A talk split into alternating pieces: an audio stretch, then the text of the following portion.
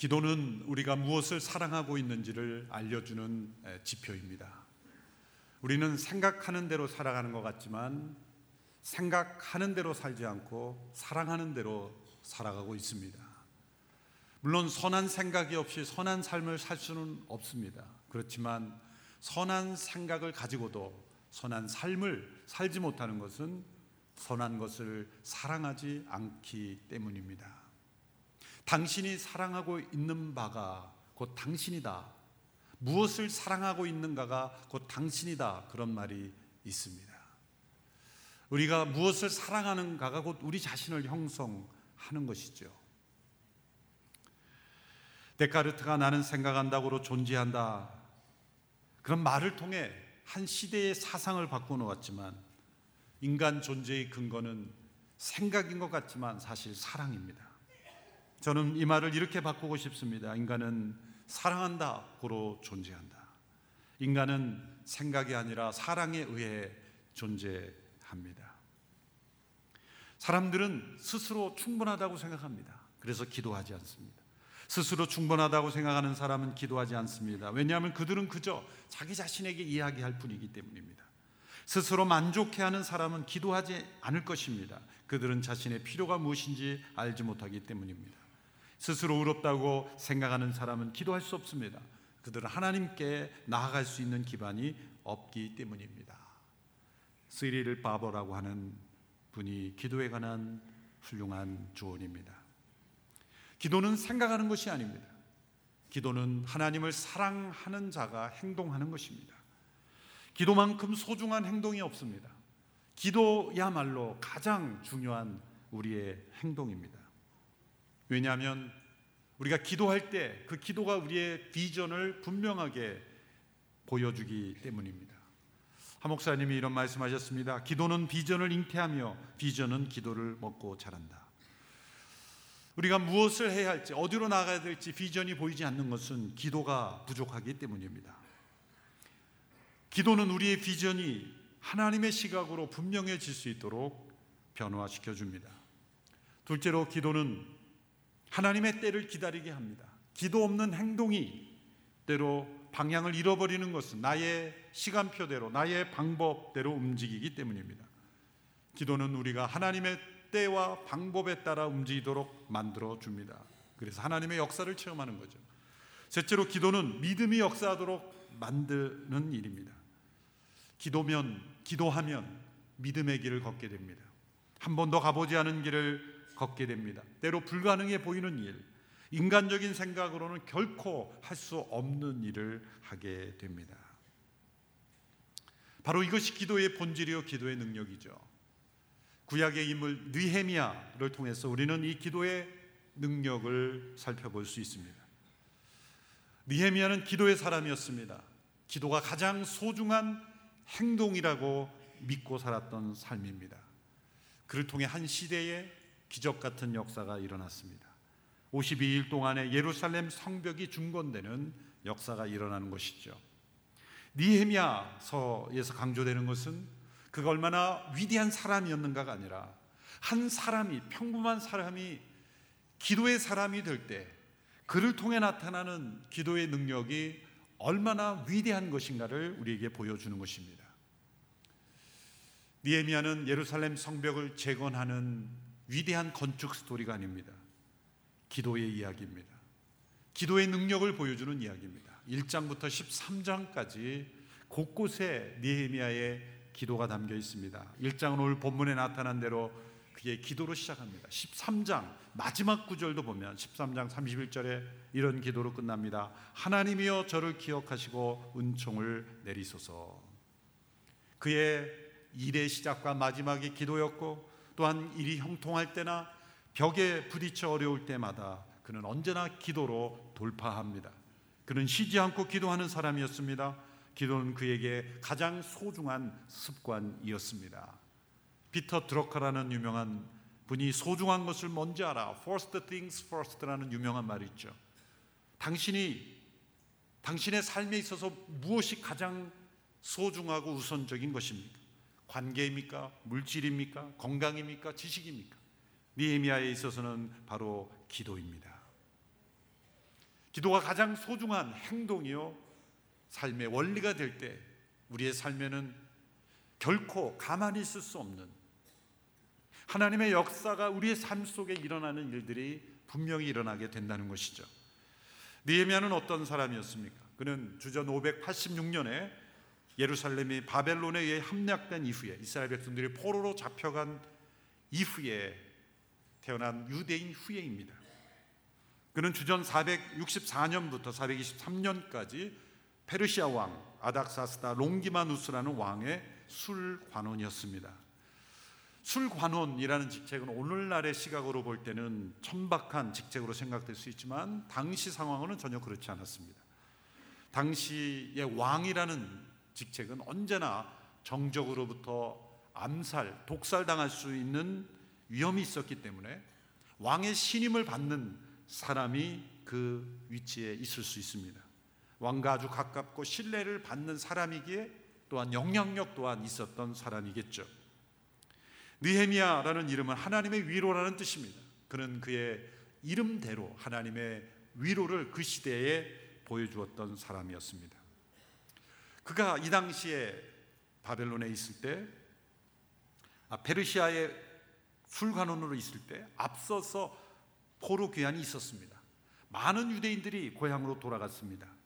니에미아도 고향으로 되돌아갈 수 있었습니다. 그러나 그는 페르시아의 수상궁에 남기로 했습니다. 왜냐하면 그가 그 위치에 있지 않으면 할 수 없는 일이 있었기 때문이죠. 하나님께서 남겨두신 것입니다. 하나님께서 요셉을 애굽의 총리로 남겨두시고 다니엘을 바벨론의 총리로 세우신 것처럼 니헤미야를 페르시아의 수산궁의 왕의 술관원으로 남겨두신 것은 하나님께서 그를 통해서 일하고자 하는 목적이 있었기 때문입니다. 포로로 잡혀온 유대인의 후예로서 페르시아 왕의 술 관원의 위치에 오른다는 것은 그의 실력과 성실을 의미하기도 합니다. 때로 사회적인 어떤 실력과 성실함이 있을 때 믿음의 신실함을 가지기가 어려울 수 있습니다. 그러나 그는 믿음의 신실함도 있었던 사람이죠. 하나님의 역사에는 이러한 사람들이 사용됩니다. 때로 사회에서 어떤 실력과 중요한 역할이 있으면 자신의 삶에 만족하는 그러한 내 머무르기 쉽습니다. 그런 느헤미야는 자신의 위치에 만족하고 자신의 안락에 대한 욕구를 뛰어넘어서 하나님의 역사에 자신의 삶을 드리는 무너진 예루살렘 성벽을 중건하는 일에 자신의 삶을 헌신한 것입니다. 오늘 이 장에 그의 그가 어떻게 그런 삶을 살았는지를 보여주는 중요한 동기가 부여되는 일을 기록하고 있습니다. 니에미아는 어느 날 예루살렘을 방문하고 돌아온 형제 하나니로부터 예루살렘에 남아 있는 이들과 예루살렘에 대한 형편을 듣게 됩니다. 수천 마일이나 떨어진 곳에 사는 그가 예루살렘에 남아 있는 사람들에 대한 안부에 대하여 깊은 관심을 갖는 것은 불필요한 일처럼 보입니다.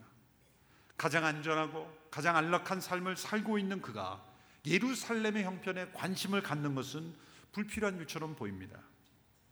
때로 사람들이 어떤 사람들, 어떤 힘든 나라, 힘든 상황에 있는 사람들의 소식을 듣지 않으려고 하는 이유는 뭡니까?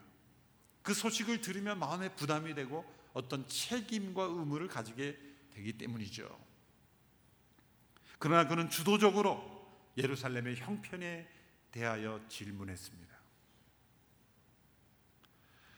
예레미야 선지자가 예전에 하나님께로부터 이러한 말씀을 들은 적이 있습니다. 예레미야 15장 5절의 말씀이죠. 같이 읽습니다. 시작.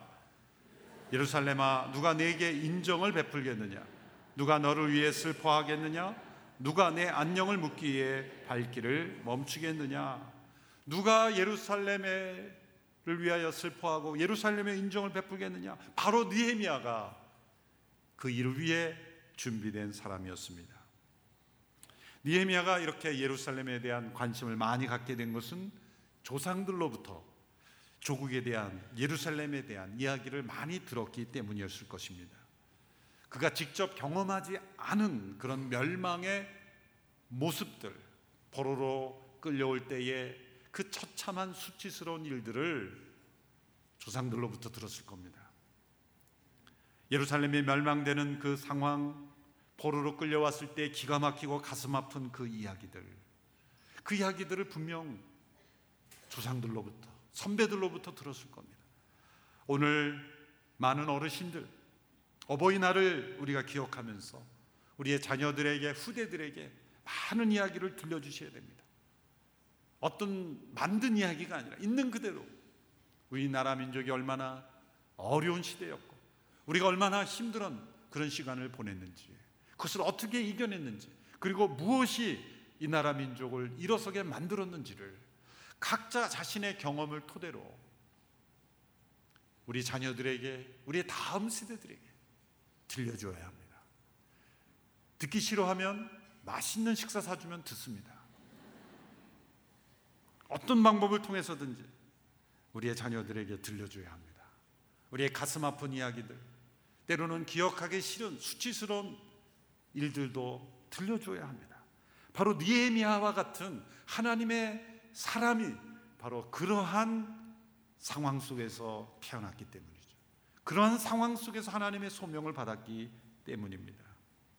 그로부터 50년이 지나고 5만여 명 가까운 유대인들이 예루살렘으로 되돌아갔습니다만 주변의 이방인들의 방해 공격으로 성전 재건은 기초만 놓고 중단되었고 성벽은 여전히 세워지지 못한 채 방치되었죠.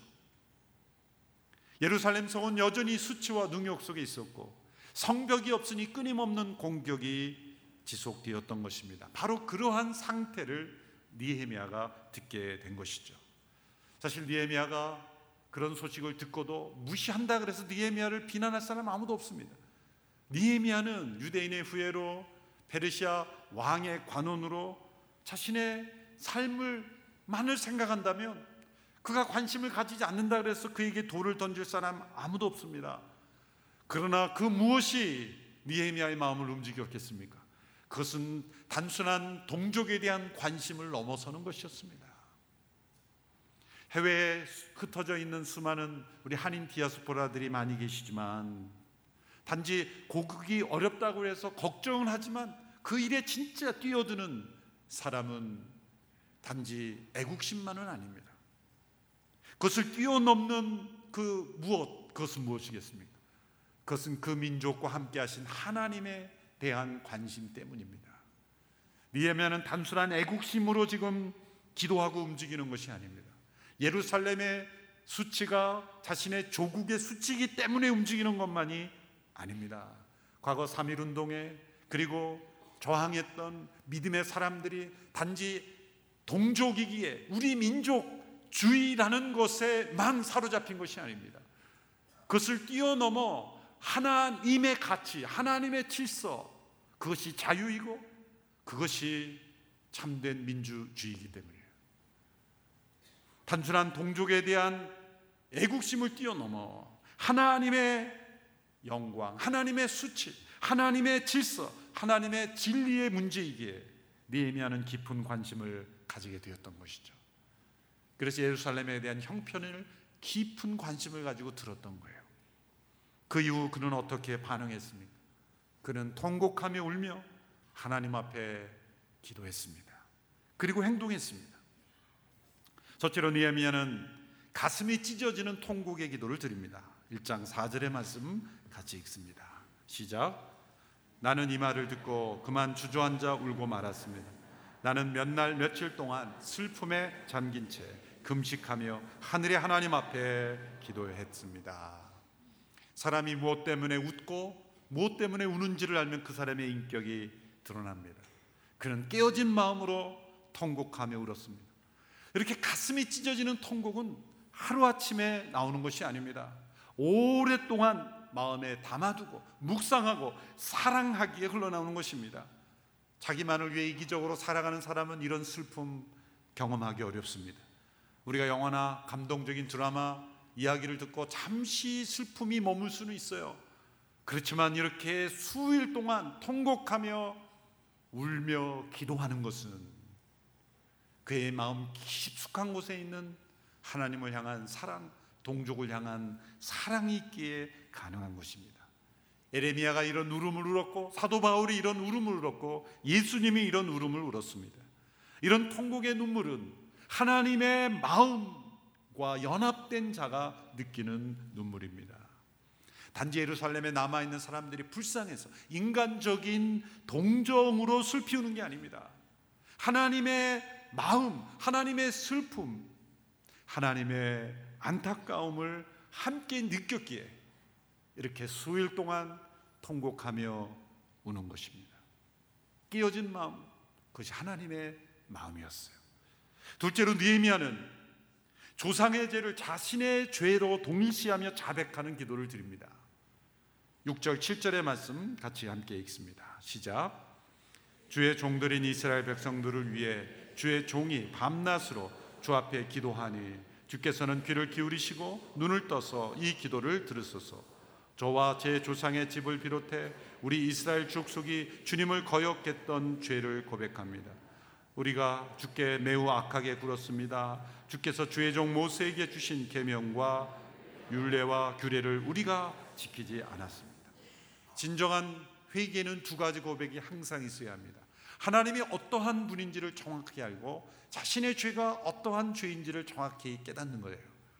니에미아의 기도 속엔 하나님을 이렇게 고백합니다. 크고 두려우신 하나님, 거룩하신 하나님, 죄에 대하여 진노하시는 하나님, 처벌하시는 하나님, 징벌하시는 하나님, 심판하시는 하나님, 크고 두려우신 그 하나님을 고백합니다. 동시에 그 하나님은 언약을 베푸시고 그 언약 가운데 순종하며 들어오는 자에게 사랑을 베푸시는 하나님. 때로 우리에게 징벌하시는 그 뜻도 사랑하시기에 징벌하시는 거죠. 이 하나님에 대한 고백과 더불어 우리가 얼마나 큰 죄를 범했는지를 반복하며 세 번씩이나 고백합니다. 6절에 보면 주님을 거역했던 죄, 거역이라는 것을 고백합니다. 7절에 매우 악하게 굴었으며 우리가 그 윤례를 지키지 않았습니다. 흥미로운 것은 대명사를 우리라는 단어를 반복해서 쓴다는 거죠. 우리 이스라엘 족속이 우리가 죽게 매우 악하게 굴었습니다. 우리가 지키지 않았습니다. 이 우리라는 단어가 함축하는 것은 어떤 의미가 있습니까? 그들이라고 말하지 않았습니다.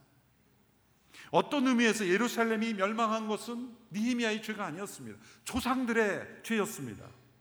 그런데 과거 조상들의 죄를 회개할 때 우리 조상들이 죄를 범하여 우리가 이렇게 힘들게 되었습니다라고 회개하지 않고 그는 자기로부터 시작합니다. 저와 제 조상의 집을 비롯해 우리 이것이 니에미아의 기도의 회개의 중요한 특징입니다. 마치 자신의 죄로 멸망된 것처럼 조상의 죄를 자신의 죄와 동일시하고 있으며 또한 우리가 범죄했다 고백하고 있습니다. 이것이 참된 하나님의 사람에게서 나타나는 회개의 모습입니다. 진정한 애국자는 조상들의 죄를 비난하는 것이 아니라 그 죄가 나의 죄로 동일시하며 저와 우리 집에 그리고 우리의 죄입니다. 라는 기도, 그런 회개의 기도를 드릴 때 나라와 민족의 회복이 앞당겨지는 것이죠. 그래서 니에미아의 이 회개의 기도가 참 값진 신앙의 기도가 되는 것이죠. 셋째 니에미아는 하나님의 약속을 주장하는 기도를 드립니다. 8절에서 10절의 기도를 함께 읽습니다. 시작. 주께서 주의 종 모세에게 하신 말씀을 기억하소서. 너희가 만약 죄를 지으면 내가 너희를 여러 민족들 가운데로 흩어버릴 것이고 만약 너희가 내게 돌아와 내 계명을 지키면 너희 포로된 사람들이 하늘 끝에 있더라도 내가 그들을 거기에서부터 불러 모아 내 이름을 위해 선택해 놓은 곳으로 데려올 것이다 라고 하시지 않았습니까? 그들은 주께서 주의 큰 능력과 주의 강한 손으로 구속하신 주의 종이요 주의 백성들입니다. 니에미아의 기도의 내용을 보면 놀랍습니다. 왜냐하면 과거 예루살렘에서 오랫동안 자라난 사람도 아닙니다. 성전을 경험하지도 못했습니다. 예루살렘에서 율법을 배우지도 않았습니다. 페르시아의 관료로 그가 성장할 때까지 그는 많은 이방 문화 속에 있었을 겁니다. 그런데 그는 놀라울 정도로 정통성을 가진 신앙의 고백과 기도를 하고 있는 것입니다. 이 현실의 역사의 문제를 보면서 그 문제의 원인과 해결책을 하나님의 말씀에서 정확하게 찾고 있다는 겁니다. 놀랍습니다. 그가 처한 형편, 그가 가진 직책, 그가 가졌던 시대적 위치에 비교해 보면 그는 예루살렘 성전에서 경건하게 하나님과 동행하며 살았던 사람처럼 느껴집니다. 그가 이렇게 될 수 있었던 이유는 무엇입니까? 그가 페르시아의 한복판에서 이방 왕을 돕는 역할을 속에 있지만 예루살렘으로부터 수천 마일을 떨어진 곳에 있지만 그가 이런 정통성 있는 하나님의 백성의 신앙 고백과 기도를 할 수 있었던 이유는 무엇입니까? 그것은 한 가지입니다. 하나님의 말씀을 묵상했기 때문이에요. 하나님의 말씀은 시대와 문화의 간격을 뛰어넘게 합니다. 어느 시대, 어떤 상황, 어떤 직업, 어떤 나이에 어떤 역할을 하든지 하나님의 말씀 우리가 하나님의 백성으로서 올바른 정확한 분별력을 가지고 살아가도록 돕는다는 것이죠. 아브라함이 하나님이 곧 나의 하나님이 되게 하신다는 거예요. 사도들의 믿음이 곧 나의 믿음이 되게 하시는 그 모든 갭을 메워주는 역할, 그것이 하나님의 말씀입니다. 이 한 권의 책이 그처럼 위대한 능력이 있는 것이 하나님께서 말씀을 우리에게 주신 것입니다. 이 말씀을 묵상할 때 신앙의 정통성을 가진 믿음의 사람이 될 수 있는 것이죠. 예레미야가 예언을 받았던 그 기록을 묵상하여 다니엘이 기도했지 않습니까? 오늘날처럼 이렇게 잘 편집된 책도 아닙니다. 그냥 나무 껍질을 벗겨 파피루스와 같은 그런 곳에 필사한 그런 기록들이 두루마기로 말려져 있던 그런 부분적인 파편적인 말씀도 하나님의 말씀으로 붙잡았을 때 놀라운 일이 일어난 거예요. 예레미야의 서책의 기록으로 다니엘의 기도가 일어났고 이런 느헤미야의 기도가 일어났다는 거예요. 오늘 이 시대 우리에게 준 성경책은 얼마나 좋습니다. 잘 찾아볼 수 있게 장절 구분도 되어 있고 멋진 디자인 휴대 간편하게 휴대폰 애플 같 어플처럼 너무나 좋은 이 시대. 그래서 하나님의 말씀을 우리가 사랑할 때 모든 시대적 문화적 갭은 사라지고 우리가 하나님의 말씀으로 승리하게 될 줄로 믿습니다. 세상의 베스트셀러는 나올 때마다 사보면서 최고의 베스트셀러는 읽지 않는다는 건 모순이죠. 하나님 섭섭하실 거예요. 나도 책 한 권 썼는데 왜 안 읽어? 니에미아는 바로 하나님의 말씀. 그 말씀 속에 나타난 두 가지 중요한 기둥이 있죠. 죄에 대한 하나님의 심판과 하나님의 언약 안에서의 회복. 죄에 대한 하나님의 징벌이 있어서 너희들이 만일 죄를 지으면 여러 민족들 가운데 흩어질 것이지만 너희가 만일 다시 회개하고 도리와 하나님의 계명을 지키면 그 포로된 자들이 하늘 끝에 있어도 다시 돌아오게 할 것이라는 그 약속을 어디에선가 니에미아는 읽었다는 거예요. 그리고 그것을 붙잡았고 그 말씀 속에서 우리의 현실을 보았다는 거예요. 이 말씀이 주어진 때는 모세 시대입니다. 모세를 통해서 주어진 그 과거의 하나님의 말씀이 놀랍게도 니에미아 시대에 그대로 이루어졌고 니에미아 시대에 이루어졌던 이 하나님의 말씀은 오늘 이 시대 우리의 역사에도 동일하게 이루어질 것입니다. 죄를 범한 민족은 망하게 돼 있어요. 죄가 많을수록 망하는 것입니다. 역사의 위기는 한두 사람의 죄가 아닙니다.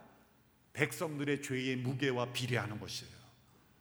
나로부터 회개가 시작이 될 때, 우리로부터 회개가 시작이 될 때, 우리는 모든 역사의 잘못을 지도자 한 사람에게만 손가락질하는 그것이야말로 진짜 죄의 모습이에요. 지도자 한 사람, 두 사람 그런 문제인 것 같지만 사실 죄의 저변이 깔려져 있을 때 그런 토양 위에서 그런 지도자가 나오는 거예요. 우리 민족, 이 나라 백성들이 회개하고 돌이키기 시작할 때 하나님이 귀하게 쓰시는 지도자로 이 나라 민족을 새롭게 하는 변화가 일어나게 될 줄로 믿습니다. 그래서 이 니헤미야가 고백한 하나님 그것은 막연한 기대와 희망이 아닙니다. 역사 속에 살아계신 하나님의 기대입니다. 언약을 신실하게 지키시는 그 하나님에 대한 소망, 우리는 어디에 소망이 있습니까? 예수 그리스도의 새 언약 안에서 우리를 초청하시는 하나님의 약속의 소망을 둡니다. 그리스도의 십자가의 죽음으로 우리를 죄의 시를 용서하셨고 그분의 다시 살아나심으로 우리에게 영원한 생명을 주신 그 하나님의 새 언약. 그 새 언약에 우리의 소망이 있습니다. 우리가 죄 가운데 때로 멸망에 처해 있을지라도 때로 흩어져 있을지라도 때로 좌절과 낙심 가운데 있을지라도 새 언약 안에 하나님의 사랑을 붙잡고 다시 돌이켜 하나님 중심으로 살아가면 하나님께서는 회복을 주신다. 다시 일어나는 역사를 허락하신다. 이 나라 민족에 다시금 부흥을 허락하신다. 이 약속을 우리가 믿음으로 니아미에처럼 함께 기도해야 될 줄로 믿습니다. 니에미아의 기도는 하나님의 신실하심에 대한 믿음과 간구로 끝납니다. 11절 말씀 같이 읽습니다. 시작. 주여 이 종의 기도와 주의 이름에 경유하기를 기뻐하는 주의 종들의 기도에 귀를 기울이소서. 오늘 주의 종이 이 사람 앞에서 은총을 입고 잘 되게 하소서. 그때 나는 왕에게 술을 따라 올리는 사람이었습니다. 이 마지막 간구 속에 이 니헤미야의 적극적이고 자발적인 헌신이 담겨 있죠. 하나님은 종들의 기도를 기뻐하신다는 것. 종의 마음, 하나님의 종됨을 깨닫는 사람의 기도를 응답하신다는 이 기도 전체 니에미야는 자신뿐만 아니라 그 백성들 심지어 모세까지 다 종의 영역에 집어넣었어요. 참된 종의 마음, 하나님의 뜻에 순종하려는 종의 마음을 가진 자에게 하나님은 귀를 기울이시고 그 전능하신 손을 펴셔서 역사하신다는 거예요. 그리고 자기가 처한 바로 그 형편 속에 그 주변의 사람들로부터 역사하기 시작한다. 그래서 느헤미야는 왕을 생각하면서 주의 종이 이 사람 앞에서 이 사람은 누굽니까? 아닥사스다 롱기미우스 왕이죠. 아닥사스다 왕. 이 왕에게 은총을 얻게 달라. 그건 뭡니까? 내가 그 백성들을 위하여 동족을 향하여 예루살렘을 위하여 어떤 일을 행할 때 이 왕의 허락 없이는 움직일 수 없게 이 왕 앞에서 은총을 입게 해달라. 지금 니에미아는 그의 마음속에 이미 헌신한 거예요. 이 기도 속에서 헌신한 거예요. 기도할 때 우리가 처음에는 도움만을 얻기를 기도하고 나와 상관없이 어떤 역사가 일어나기를 원하지만 우리가 기도할수록 우리가 하나님의 마음과 하나가 되기에 마치 예수님께서 삼위일체 하나님께서 자신을 온전히 헌신하여 하나님의 뜻을 기쁨으로 이루었던 것처럼 우리 또한 기도할 때 하나님과 온전히 하나 됨으로써 하나님의 뜻이 우리를 통해 이루어지는 것이죠. 오스왈드 챔버스 목사님이 이런 말을 했습니다. 기도는 하나님으로부터 답을 얻기 위함이 아니라 기도는 하나님과 완벽하게 그리고 온전히 하나 되는 것이다. 니에미야는 지금 예루살렘 성벽 고쳐주세요라고 끝나는 것이 아니라 그 일에 내가 어떻게 헌신될 것인가 그 일을 통해서 하나님이 나를 어떻게 하나님께 나아가게 하는가 그런 기도 속에서 자신을 헌신하게 된 것입니다 조금도 두려움 없이 조금도 주저함 없이 조금도 망설임이 없이 기쁨으로 이 하나님의 위대한 일에 믿음으로 참여하게 되고 그 기도 속에 니에미아는 비전을 분명하게 보게 된 거예요. 자기가 할 일을 깨닫게 된 것입니다. 그리고 그의 믿음이 역사되도록 쓰임 받은 것입니다. 오늘 이 시대에 우리 모두의 기도가 니에미아의 기도가 되기를 축원합니다. 하나님의 때 하나님의 방법으로 우리의 기도를 통해 하나님이 역사하시는 우리 모두가 되기를 축원합니다. 기도하겠습니다. 오늘 이 시대에 우리 모두가 니에미아의 기도를 본받아 위기의 때에 하나님의 통로가 되게 하여 주시옵소서. 가슴 아픈 현실과 역사를 바라보며 누군가를 비난하고 탓하는 것에만 머무는 저희들이 아니라 자신으로부터 죄를 회개하며 하나님 앞에 겸비하고 돌이켜 기도함으로 역사의 새로운 변화를 이끌어내는 니에미아의 기도와 같은 저희들이 되게 하여 주옵소서. 예수님의 이름으로 기도합니다. 아멘.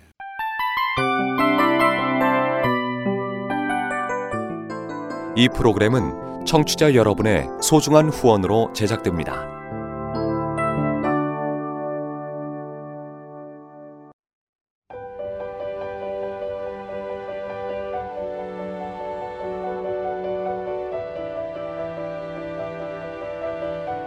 세상에는 수많은 교회들이 있지만 더 깊이 있는 말씀 강해를 찾기 위해 크기로만 교회를 선정하지 않습니다. 보다 좋은 영적 콘텐츠를 더 많이 나누기 위해 방송비를 받지 않습니다. 1년 365일 복음만 전하고 싶어서 우리는 광고를 하지 않습니다. 온누리의 복음을 땅끝까지 CGN TV와 함께 땅끝 선교사가 되주세요.